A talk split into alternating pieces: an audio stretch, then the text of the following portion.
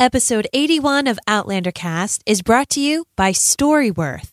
Please visit storyworth.com slash outlander to save $20 when you subscribe.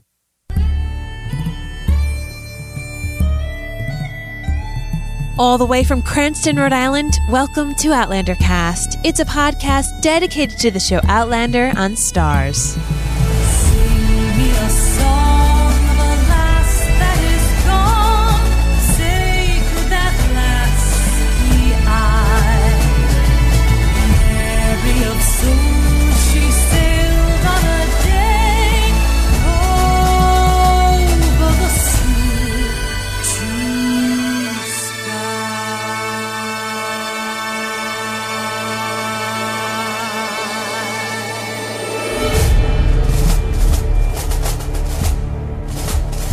Hello, everyone, and welcome back. So excited to have you here. So excited that it is May. I love May. It was, of course, not only Sam Heughan's birthday recently, but Jamie Fraser's birthday as well. And it's my birthday. Not gonna lie, having three pretty fun Taurus birthdays in a week might be one of my favorite things. Blake, I'm sorry, you're a Pisces. You know what? I'm going to bring this whole conversation down and say I'm ready to talk about Blackjack Randall today. How was that sound? Ruh-roh. well, the good news is, is that there is no writer's strike to worry about. Uh, we were worried a little bit last episode that it was going to happen. And as a matter of fact, I told Mary that I would have bet the mortgage on this house that we own, that we're sitting in right now, that there was going to be a writer's strike.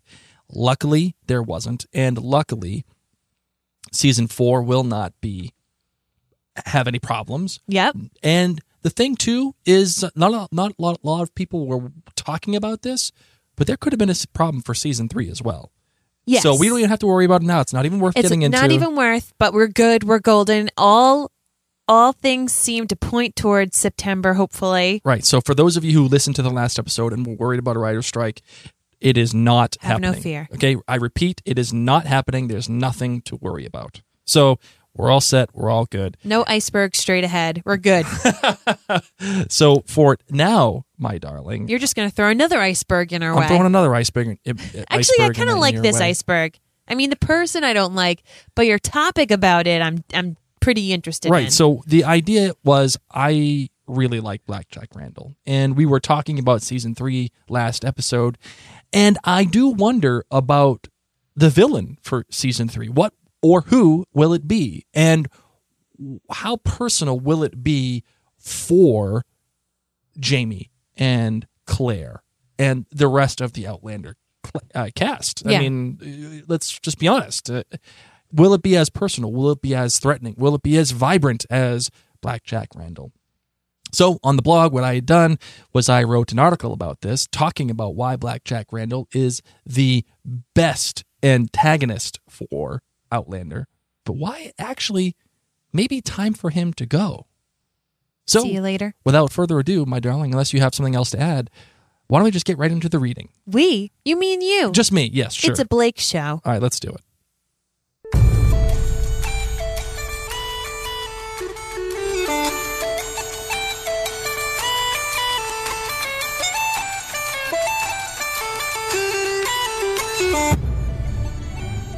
In New England, where I live, we have a saying about someone, usually a sports figure, who can do no wrong in your eyes and who you support no matter what. We call that person a binky. Now, for example, Tom Brady is totally my binky. Well, I can honestly tell you that Tobias Menzies is definitely my Outlander binky. And as most of you know, I love pretty much all things Blackjack Randall and Frank. So, despite my self admitted, overwhelmingly biased love of his acting and how well I think his characters are in Outlander are written, I truly do believe that Tobias Menzies plays an amazing antagonist in this show. In fact, I would argue that Blackjack Randall is the perfect antagonist for Outlander, and the show would be nowhere near as entertaining or engaging without him. Better yet, I'll double down. I will totally double down on this. Outlander, the show, would not be a success without Blackjack. Let me say that again. Outlander would not be a success without Blackjack. But before you turn this podcast off and dismiss all of my credibility, please allow me to give you an honest and educated opinion on why this show needs BJR. And fittingly enough, why it's also time for the show to move on from him after season three. So, thank you for not turning this off, and thank you for sticking with me. To begin, I've always felt the show was at its most electric when Blackjack Randall or Frank were on screen. Need I remind you of the excellence on display in Claire's interrogation scene from the Garrison Commander? Or when Frank finds out Claire's baby isn't his? How about every interaction between our beloved Jamie and Claire with Blackjack Randall at Wentworth? You may not have liked the imagery, and I get it if you don't, but every scene Menzies is in just happens to be some of the most riveting, dramatic work Outlander has produced so far. Fact, not opinion. In the interest of transparency, however, I will admit one, that as you know, I'm just a show watcher. I have never read the books and never will. Two, this analysis is relatively subjective. I have always been a fan of the bad guy, in quotes, whether it's Hannibal Lecter in Silence of the Lambs, Walter White in Breaking Bad, Michael Corleone in The Godfather, Loki in The Avengers, Darth Vader in Star Wars, Travis Bickle in Taxi Driver, Dexter, or, and I even hate to admit this, Negan in The Walking Dead, and of course, so on and so on. I do like bad guys. So, yes, both of these subjective preferences certainly color my joy in watching Blackjack Randall talk about how he made a masterpiece with Jamie at Fort William. Yes, of course, rough imagery again, but again, absolutely visceral television. Recently, though, my subjectivity was proven a little more objective when I saw a mini documentary about the Joker as played by Heath Ledger in The Dark Knight. The film's purpose was to make a case for why he was the perfect antagonist for Batman in Christopher Nolan's iteration of the famed DC character. That spectacular video surmised that the Joker essentially turned Batman from a being a guy in a rubber suit into a force of nature, inhabiting the Dark Knight persona as we all know him. When I saw this video, it was at this point that I had my aha moment. It was when I realized why I loved the bad guy in movies or television.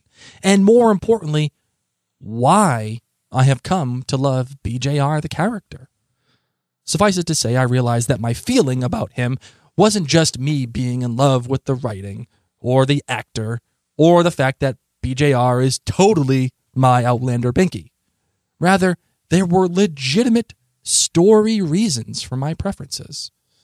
So before we go any further, though, no, I do not condone whipping someone nearly to death. No, Randall's constant need to dominate and in turn rape people is not something I am into either. The man commits horrible acts, and he is almost 100% abhorrent. But on the other hand, this is a fictional work with fictional acts. And one has to interpret his actions as fictional and thereby analyze them through the lens of what his acts do to help dramatize the fictional world he inhabits. So, in other words, how does Randall and everything that he does benefit the story being told? Does it make it better? If filtered through that guise, regardless of whatever horrible acts he does, what Randall's function is as the antagonist of Outlander, and what he does, does it enhance the overall story experience? And my contention is yes. And it's by a landslide. It's not even close. So, what was my aha moment? Why was I vindicated? Why is Diana Gabaldon's character of Blackjack Randall the perfect antagonist for Ron Moore's vision of Outlander? Well, with a little guidance from the aforementioned film, Here's why. Is it easy to argue, predicated upon the impact Randall has made on him, that our protagonist is James Fraser? Yes, James Fraser, our loving, most awesome King of Men, James Fraser, could certainly be the main protagonist.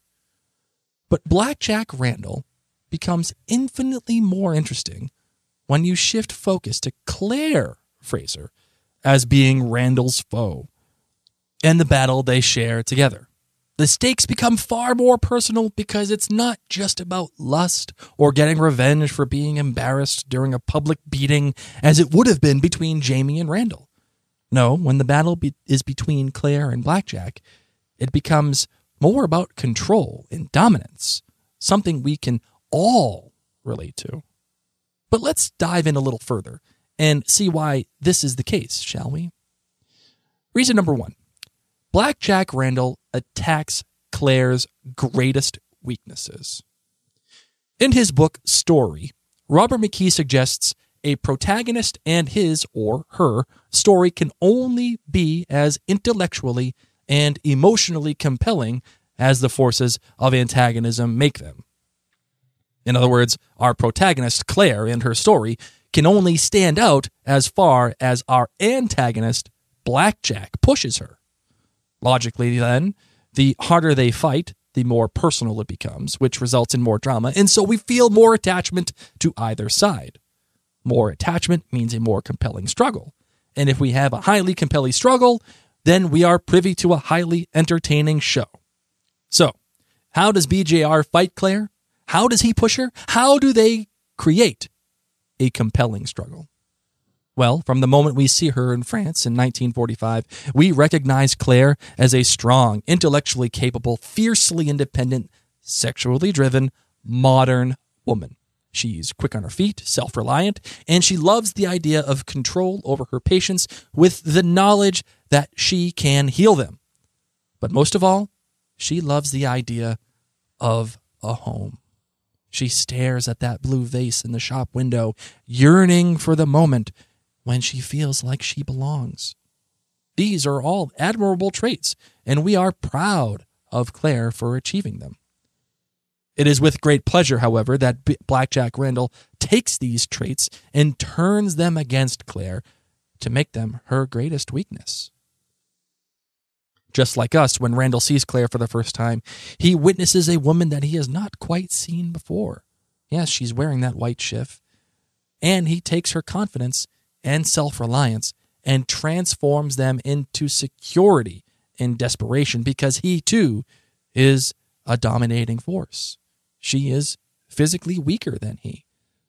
So he forces himself on her, both mentally and physically, throughout their story. In The Garrison Commander, for example, Randall allows Claire all of her in- inherent traits. He even goes as far as to apologize for his actions when they first met to set her at ease, giving the guise of control back to Claire. His trap was set, however, when her independent streak pushes Dougal outside of the meeting, and when her confidence in healing is stoked by a conversation to convert Blackjack Randall to the light. She thinks she's using her wits to describe her long lost husband, all while Randall crafts a portrait of the beautiful liar in her visage. Then, as he will do so for the remainder of their time together, he physically dominates her, allowing a stranger to even beat her to a pulp. And this reason alone is why Garrison Commander works so well.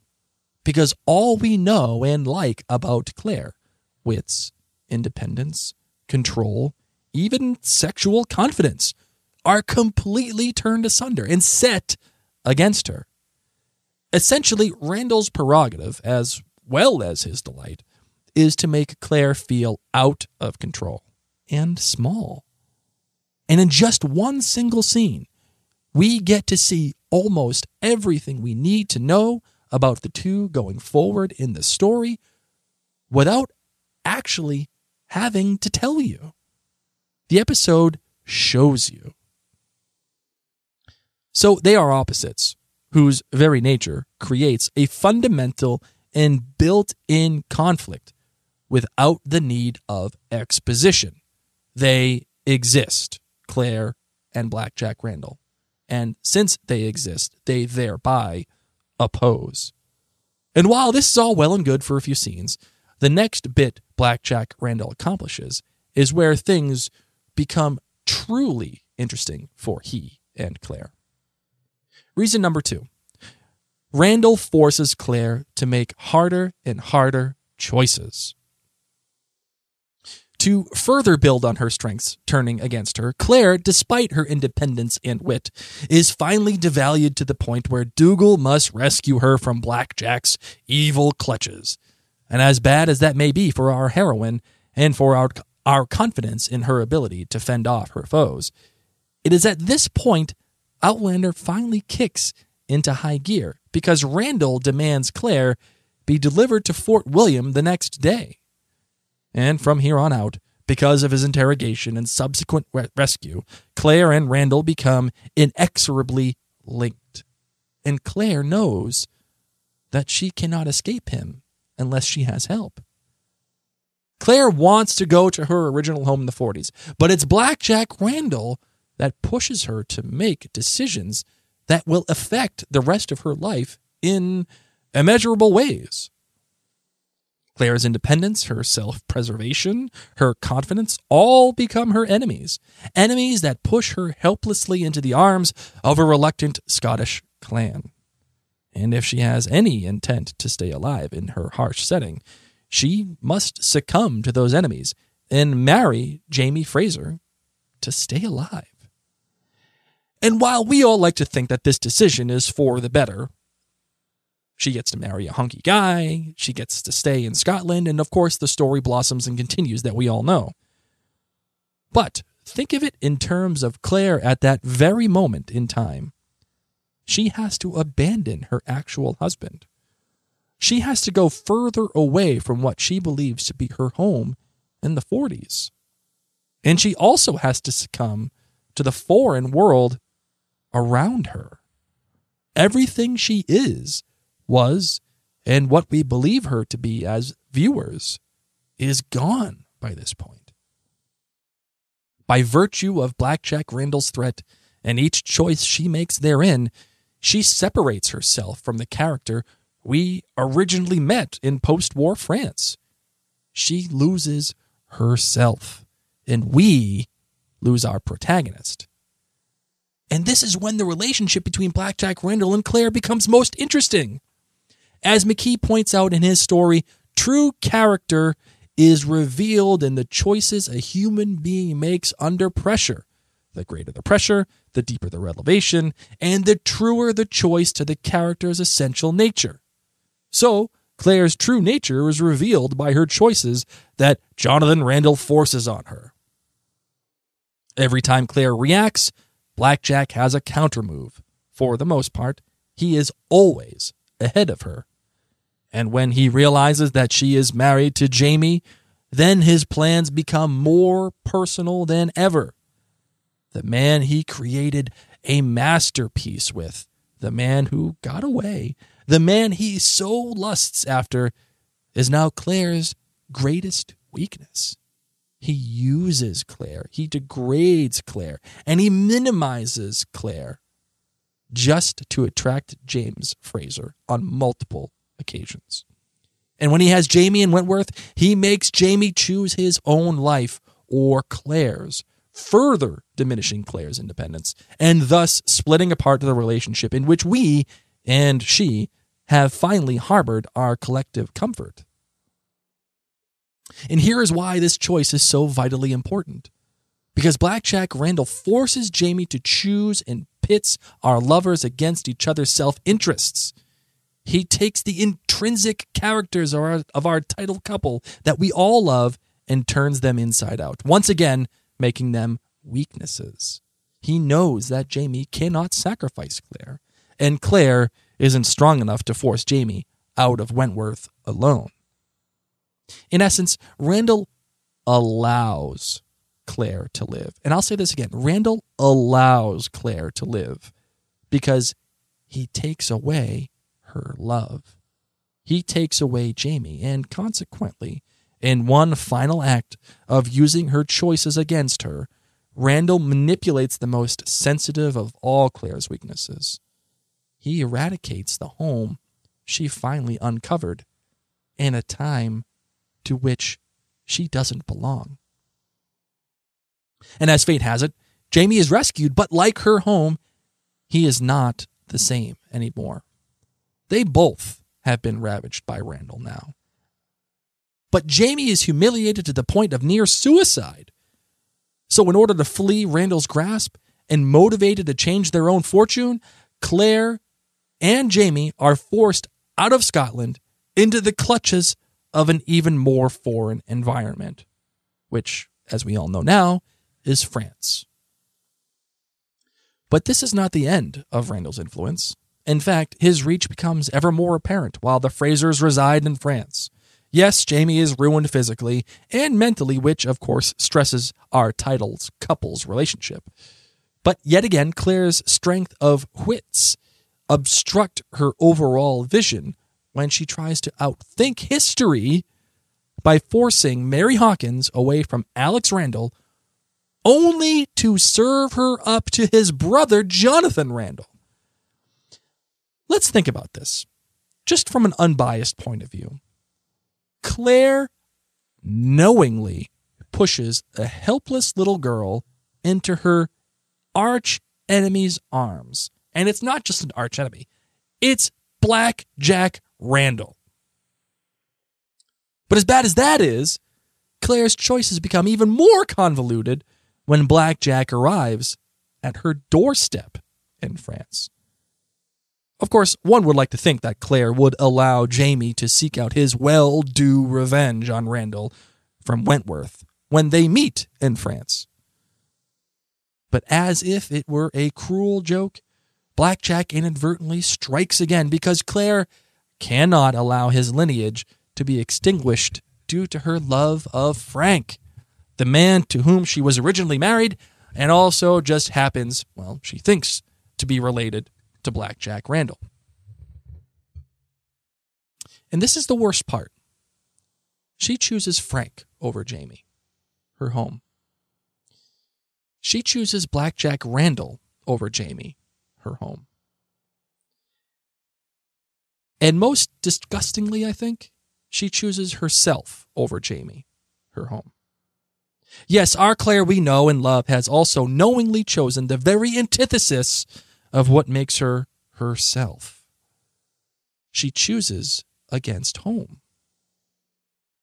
Jonathan Randall forces Claire to make these choices, and it shows who she really might be on the inside.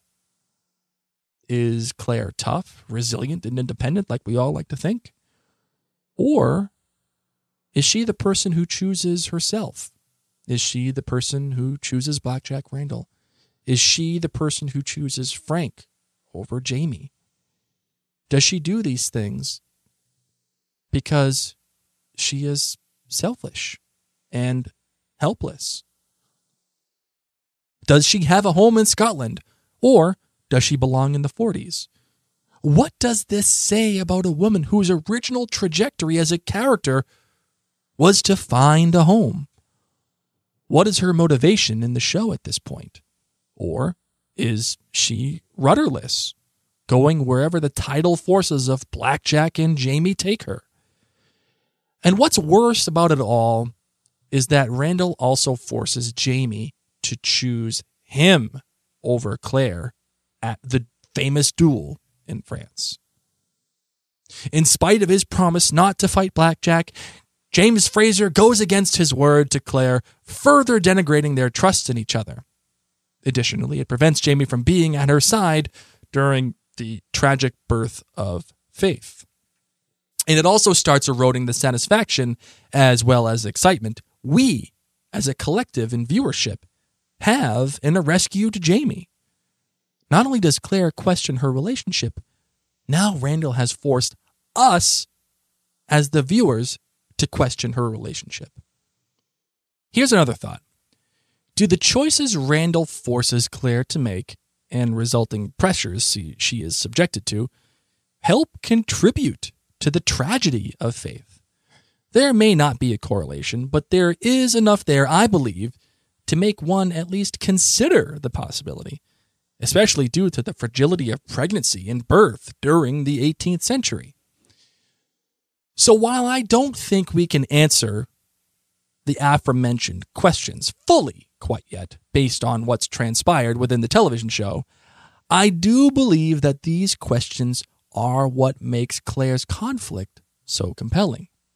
This strong, independent character is now within this story drifting without any of her traits or husband that made her the protagonist to begin with.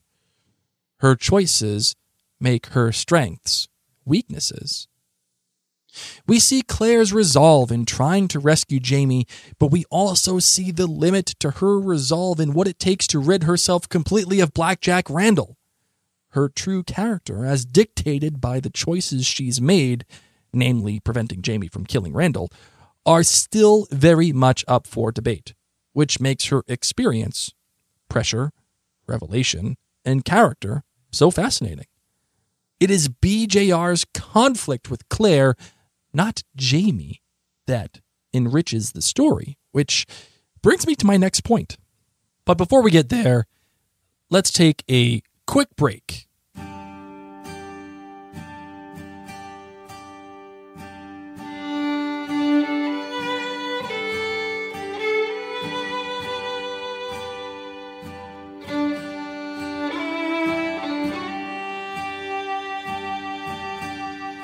Guess what, guys? I'm back.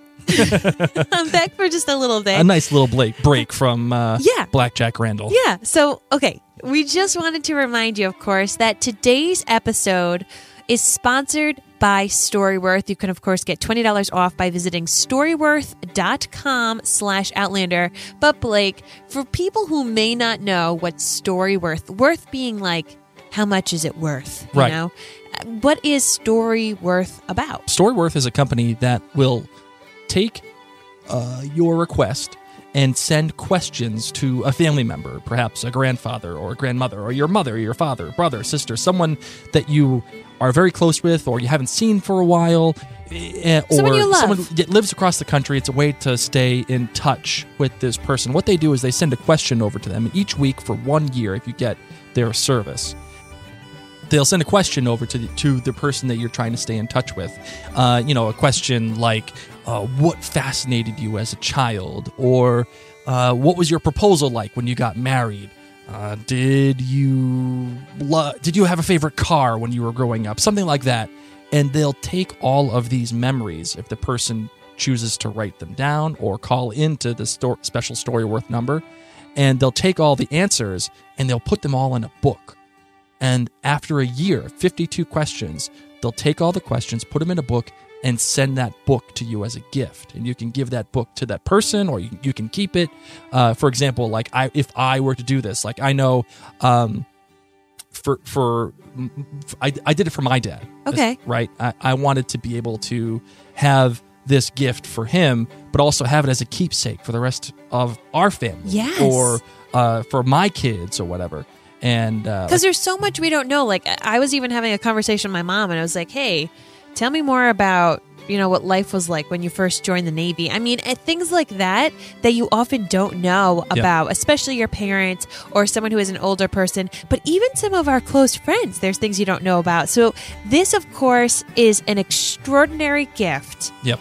Especially that Mother's Day's coming up. So Mother's Day's coming up, and you can get this gift if you have someone who's a mother. Because I myself, I'm a mom, and you know, yes, I would greatly appreciate sleeping in, and yes, I would greatly appreciate getting a massage. But I don't know a lot about my mom. I mean, Yeah. I know a lot, but I don't know a lot, a lot. Like I would love to have details, and my mind is fried because I have two kids. I can't remember everything she tells me, Yep. and I would love to have a book like this Yep. about my mom. Or I would love to have a book like this even about one of my best friends who lives far away. So this is why we wanted to let you know about Storyworth because it's exceptional. I do also think it's quite timely because, of course, season three of Outlander is about Jamie and Claire spending 20 years apart.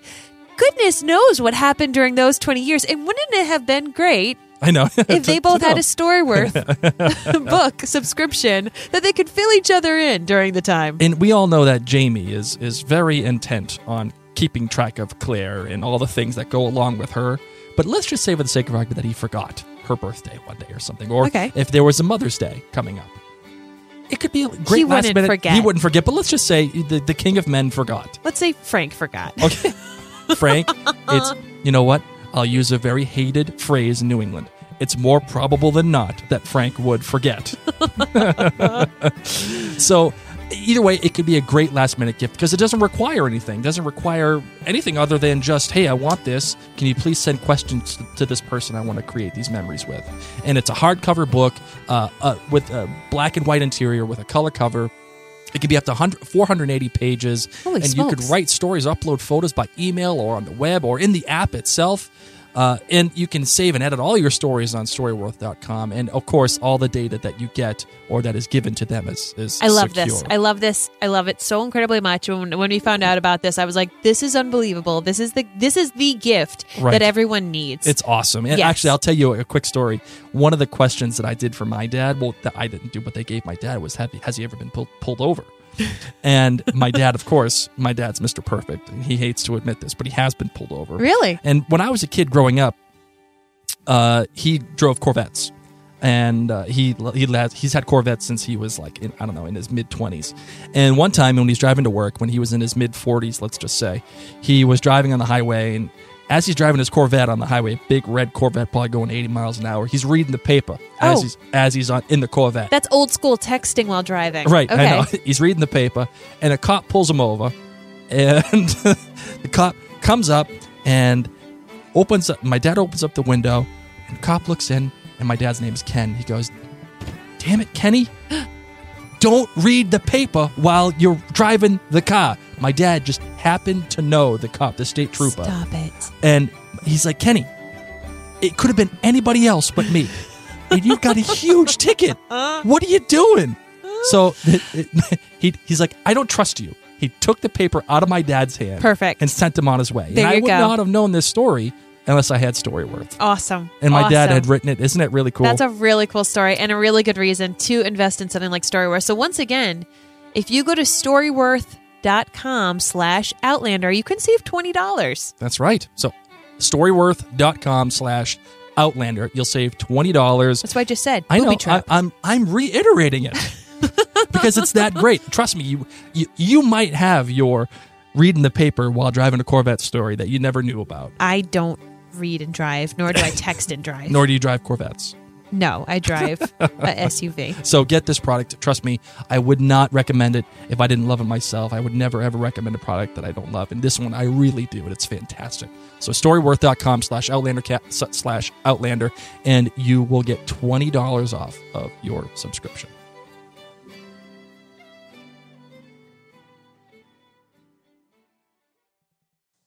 Number three. BJR and Claire actually compete for the same thing. And shocker, here it is. It's Jamie. Randall is the perfect fit for Outlander because he and Claire are the perfect fit for each other. As John Truby states in his book, The Anatomy of Story, it is only by competing for the same goal that the hero and the opponent are forced to come into direct conflict and to do so again and again and again throughout the story. So, whether it be in Scotland, England, or even France, Claire and BJR will always compete over Jamie. But it's not exactly what you think. Yes, Jamie is Claire's husband and she wants him. She tries to protect him from Blackjack, who lusts after the boy that got away all those years ago at Fort William. For Claire, Jamie is far more her partner in marriage. He is Claire's purpose in life now. He is her love. He is her home. Jamie represents everything that Claire has longed for during the entirety of her life, dating back to her time with her uncle in Egypt, all the way to being with Frank and Inverness. And that is what she wants in stability. Jamie challenges her, takes care of her, and most of all, loves her the way that she needs. But for Blackjack, Jamie is the culmination of domination. Jamie's capitulation and near death are the tangible examples of how Blackjack chooses to operate his life. Why brand him? Why vow to kill him after he's had his way? Why, in Blackjack's own way, honor Jamie? Jamie signifies control to Blackjack Randall. And he will stop at nothing to have his control. What's worse is that this control has allowed Randall to see Jamie in a way that Claire will never see him. Let's go back to the Joker in The Dark Knight for some context. At about midway through The Dark Knight, Ledger's Joker shares a scene with an officer talking about his friends and why he chooses knives when he kills people. And I have the sound for you here. And he says the following Do you want to know why I use a knife? Guns are too quick. You can't savor all the little emotions. And you see, in their last moments, people show you who they really are. So, in a way, I knew your friends better than you ever did. Would you like to know which of them were cowards? As sad as it might be to admit, through this example of the Joker, we can recognize now that Blackjack Randall sees Jamie and what they both think may be Jamie's last moments. It's at this point Jamie knows who he truly is a man willing to do anything for Claire. But Claire never saw it and can never see it. It is a unique experience. So, no matter what, Randall has seen something in Jamie that Claire never will. He has something on her that she cannot take away. So, Blackjack Randall, because of this very reasoning, is the perfect antagonist for Outlander. The struggle between control, dominance, love, and recognition from Jamie pushes the story forward. Without Blackjack Randall, Claire never has to be rescued by the Mackenzies, never has to marry Jamie, never has to rescue Jamie, never has to go to France, never feels the need to change history so that the Scots win the Battle of Culloden, never kills Dougal, and never has to go back to the 40s with an unborn child. But would any of this work with another antagonist or protagonist? Could you perhaps trade Jason Isaacs' Colonel Tavington and the Patriot for Blackjack Randall? The answer is no, because Tavington was a careerist who only cared about himself. He had no time for dominating other men the way that Blackjack Randall does. Or could you trade Claire for, let's say, Rey in Star Wars, The Force Awakens? And obviously the answer is no.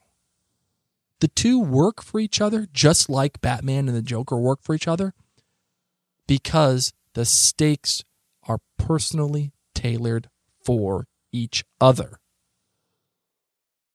This is also why the second season is inherently a less effective season than the first. In season one, we are forced to bear witness to what it takes to survive a man like Blackjack Randall. We witness love, hate, disgust, and disappointment, all human and raw emotions to which we can all relate. We feel those things every day. And when the finale airs, it's not a huge battle. It's not Helm's Deep from the Lord of the Rings. The main driving force of the finale is a rescue. A rescue of one man, one life, one love, one home. Whereas in the second season, Claire and Jamie are pitted against cartoonish villains like the Duke of Sandringham and the Comte Saint Germain.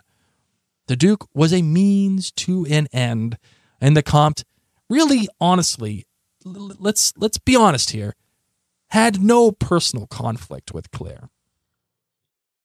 He was just mad that she ruined a shipment of his goods. So when you look at that from an unbiased perspective, yes, I know we all love Outlander. And I know we all love the books. Well, I haven't read them, but I know everybody else loves the books. And we, we treat it as though it were a holy text. But honestly, now, let, let's just look at this from a completely analytical and unbiased point of view. What, honestly, now, were the choices that the Comte or the Duke that they made Claire undergo? How did they effectively change her the way that Blackjack changed her? There's no challenge there. It's not a personal stake. And there was also another odd villain in season two. Yes, time. Yes, there was a literal race against time itself. In season two, Jamie and Claire struggle to change the future, something we know as an audience cannot happen. It just can't. Otherwise, the future from which Claire came cannot exist, and thus we would not have a story. Season 2 of Outlander had its faults, whether it was paced oddly or it set up many characters with very little payoff. But Season 2's most egregious offense? It was impersonal. We simply cannot relate to someone trying to kill us with poison because of a bad shipment of goods. We cannot relate to a goofy British duke or trying to literally change the course of time. It's impossible. So we're not invested. There's no personal connection. We don't feel those things the way that we did when we watched Blackjack Randall as the main antagonist in the first season. So, as we learned earlier, the more personal the story becomes, this results in more drama. And so we feel more attachment to either side. More attachment means a more compelling struggle. And if we have a highly compelling struggle, then we are privy to a highly entertaining show. So if we're not as invested, there's no drama. And if there's no drama, there's no show. Season two, however, did have its moments. Wasn't all bad. What were those? When was season two most compelling? You got it, baby. When the stakes in the mettle of Jamie and Claire's relationship were tested to its highest limits by the mere, admittedly shoehorned, presence of one Jonathan Wolverton Randall. But now we are brought back to our original question What is the function of Blackjack Randall within the context of this story? Everything he does, whether it's raping women, raping men, forcing Claire to get married, pushing her to leave Scotland or to come back to Scotland, nudging her to change history. He forces Claire to see herself for who she really is, what she is capable of doing, and what she is not capable of doing. And whether we like it or not, Blackjack Randall sets Claire on a course to fall in love with James Fraser and change the very fabric of her life. As such, we can see her grow from being the fierce, independent woman who needs no man in her life to a woman who finds her home, who cherishes her love, who becomes a mother, and allows herself to be greater than just herself eventually. And through all these actions and choices that are made because of Blackjack Randall, we see a specific effect on Claire and the momentum of Outlander the story. We see Claire lose herself, and we lose our antagonist, but in the end, we see her become something else entirely. She begins one way and ends in another. We see Claire Randall transform into Claire Fraser. And this is a character arc. And this is why the show would not be successful without Blackjack Randall. Because our protagonist, Claire, the one we love and for whom we watch this show, isn't our protagonist without him. Without Blackjack, there is no arc, and thus no story. Claire even admits it herself when she says to Blackjack Randall, The woman I am now is not the woman I once was. Which leads me to my last point. Number four Blackjack Randall has to go for season three. You know, I do worry about the rest of Outlander. I worry that the stakes will never be as personal as they were in the first two seasons. The only option I see to keep the level of engagement and compelling drama is that Diana Gabaldon, Ron Moore, and his staff of writers find a way to pit Jamie against Claire or vice versa. We already have so much investment in this relationship, and the only way to bring it out even further is to dive deeper into conflict. But you cannot keep bringing back Blackjack Randall to create that tension or that conflict every season because then it becomes forced. It was already somewhat forced by plot as it relates to season two when Claire and company just happened upon Alex Randall, who just happens to be sick and just happens to be visited by Blackjack Randall which proposes a huge conundrum. Contrive less convincing ways to keep bringing back Randall, or let him go and be a little less personal. I'm afraid that there isn't really an answer here. We've seen what happens when the plot thickens too much, as it happened in season two. But we've also seen what happens when you force personal stakes through coincidence. Remember, the characters always must inform the plot. The plot should never inform the characters. The battle for Jamie Fraser, the inner divide that I truly believe fuels the drama of Outlander, must come to an end soon. Jamie must fight and kill Randall in order to be redeemed in his own eyes. Jamie cannot move forward with Claire if Randall still looms, even in his subconscious. Again, without Randall, there is no momentum. But there is only so much story to be told between the Randalls and the Frasers. Unlike the Joker and the Dark Knight, it cannot go on forever. The Frasers, and most importantly, we, the viewers, must have closure on what happened in Wentworth. And that closure to take advantage of its most dramatic impact without stretching the story unnecessarily must happen in season three. We have to reach a conclusion. It kills me to say it, but Blackjack Randall at the end of season three must go. And that is true.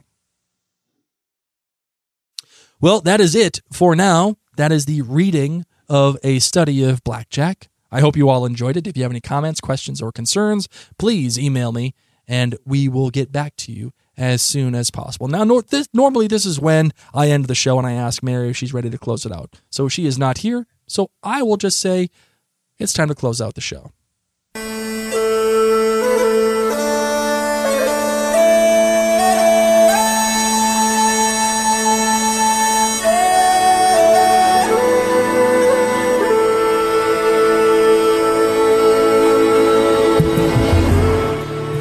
Well, I hope you did enjoy the reading. I hope you did enjoy this character study. Like I said, if you do have any questions, comments, or concerns, please get in touch with me in the many ways that you can do that, uh, or our social media handles. They're all the same Outlandercast on Instagram, Facebook, Twitter, uh, anything you could think of, it's there.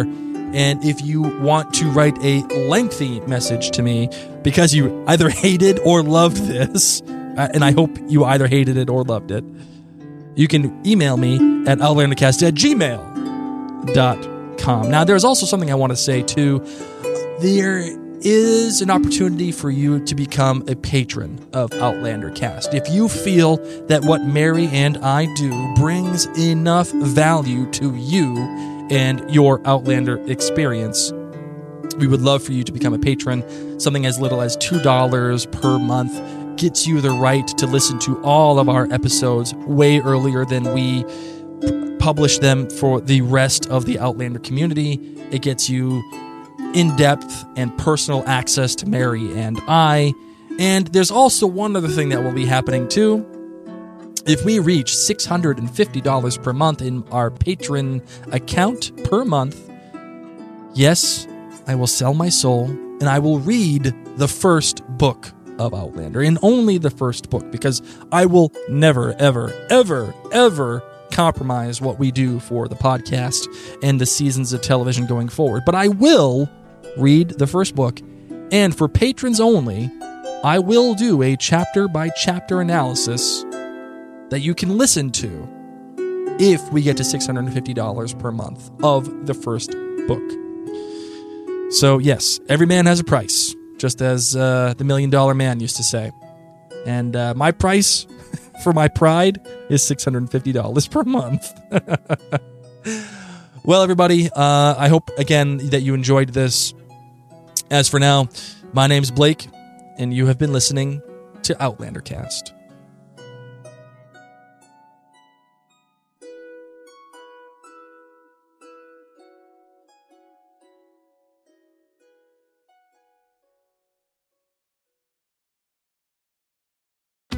Join us today during the Jeep Celebration event. Right now, get 20% below MSRP for an average of 15178 under MSRP on the purchase of a 2023 Jeep Grand Cherokee Overland 4xE or Summit 4xE. Not compatible with lease offers or with any other consumer incentive offers. 15,178 average based on 20% below average MSRP from all 2023 Grand Cherokee Overland 4xE and Summit 4xE models in dealer stock. Residency restrictions apply. Take retail delivery from dealer stock by 4 1. Jeep is a registered trademark.